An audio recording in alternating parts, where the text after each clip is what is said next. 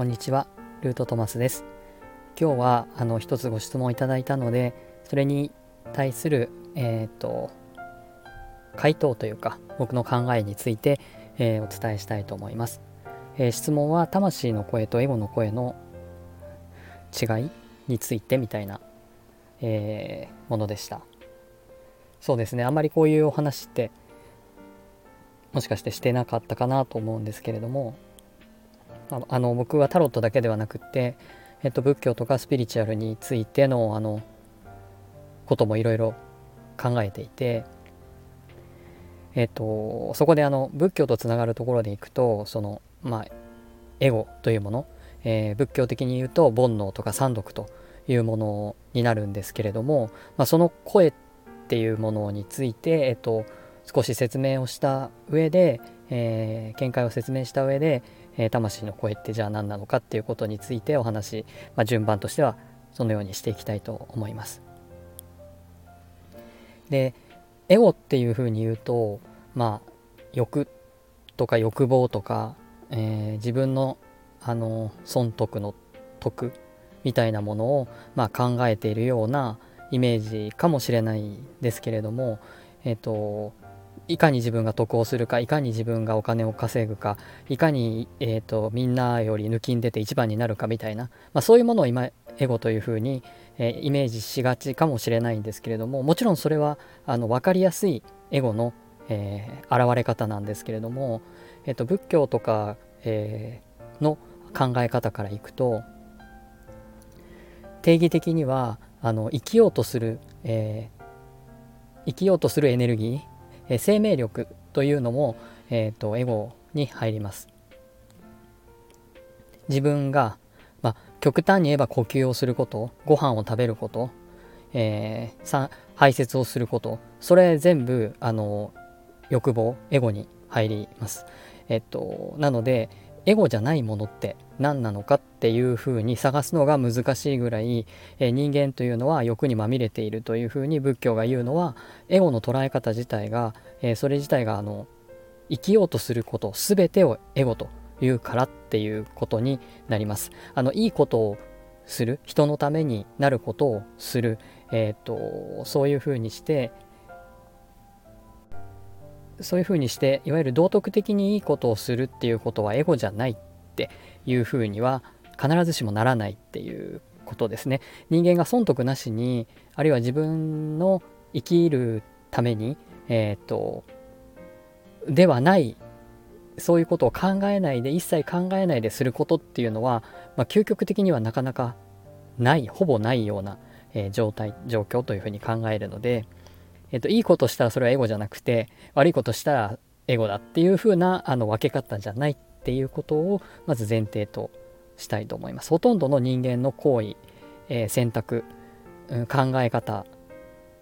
はあのエゴに基づいているんだということですね。なので、えっと、エゴじゃないものっていうのは、うん、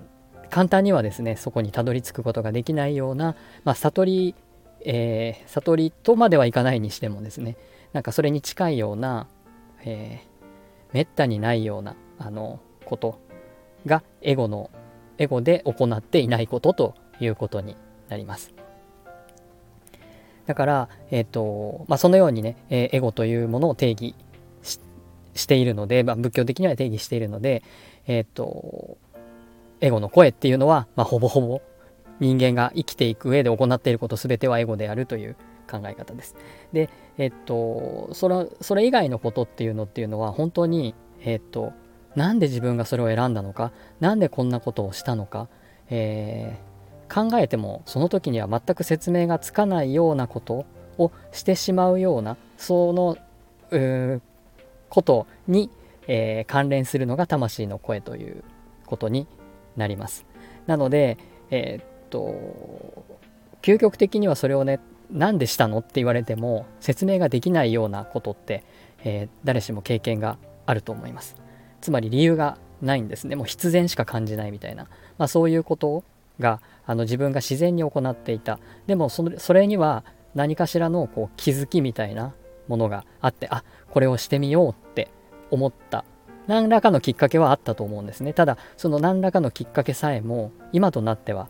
思い出せないような何があったのかっていうことがはっきり論理的に説明できないようなことなんだけれども後からやって気が付くともうそれをやっていたというようなことがでしかもそれが割と何て言うんですかねスムーズにできるようなパターンがあの多いかと思います。特にそんなに壁にぶつからずに、えー、気がつけばなんかできていたというようなこと。まあそれがですね、えー、耳で聞くわけではないので実際には。なので魂の声を聞いたっていう風な実感はないかもしれないんですけれどももうちょっとえー、正確に言うと魂の声に従った結果そのようなことをしたっていうようなそんな感じですねなのでえー、っとそのようにエゴの、まあ、声っていうのかな自分の中のエゴの選択と、まあ、魂の、えー、声あるいは魂の、えメッセージにいや指令と言ったらいいかそれに従った、えということの違いっていうのは、えそんな感じに考えています。その上で、えっと、ちょっとそれに近いかなと思えるのがあのタロタロットの、えー、カードでいくと審判という、えー、カードがあります。えこれはあの自分の中に、えー、眠っていた、え無意識や潜在意識の中に、え眠っていたそれをあの棺桶の中に眠っていた死者で、えカードは表現していますけれどもそれが何らかの天からの指令、えによって天使のラッパによって、えー、そういうふうに奥の奥の奥に、えー、眠っていた自分自身の、えー、何らかの才能や、え気づき、えそういうものが蘇ってきて、え祝福の時を迎えるというか、え明るみに出て、えそれを実際に行う時が来たよっていう風な場面を描いたのがこの審判というカードの表していることです。なので、えー、っとこの審判というカードがまさに魂の声を聞きつまり天使のラッパを聞いたっていうことになるんですけど魂の声を聞きそれに従って、えー、自分自身の中に眠っていた、えー、あれをやりたいとかこれをしようみたいなそういう、えー、て言ったらいいんですかね。そういう自分がやりやろうと思って、えー、このようにやってきたそのミッションを、えー、実際にやる時が来たよというあるいは思い出す時が来たよとか、えー、気づく時が来たよっていう場面を描いています。あれがまさにこれから魂の声に従って自分のやるべきことをやるっていうことの、えー、蘇りの、えー、場面を描いたカードになります。なのであのカードの意味というのはそういう意味なんですね、えー、過去のあ過去のというか自分自身が、えー、まだ気がついていなかった、えー、深く深くに眠っていた自分自身が本当にやるべきことに気がつく時が来たよっていうふうに、まあ、リーディングとしてはあの本来はあのするカードですそのようなニュアンスを持ったカードですと言った方がいいかななので、えっと、あれが魂の声をね、えー、聞いたっていうカードです。えー、それはあの実際声で聞くわけではないですし、あの実際目にするとかですね、えー、っと、ある場所に行ってはって気がつく神社とかお寺とか、あるいは何かしら、あの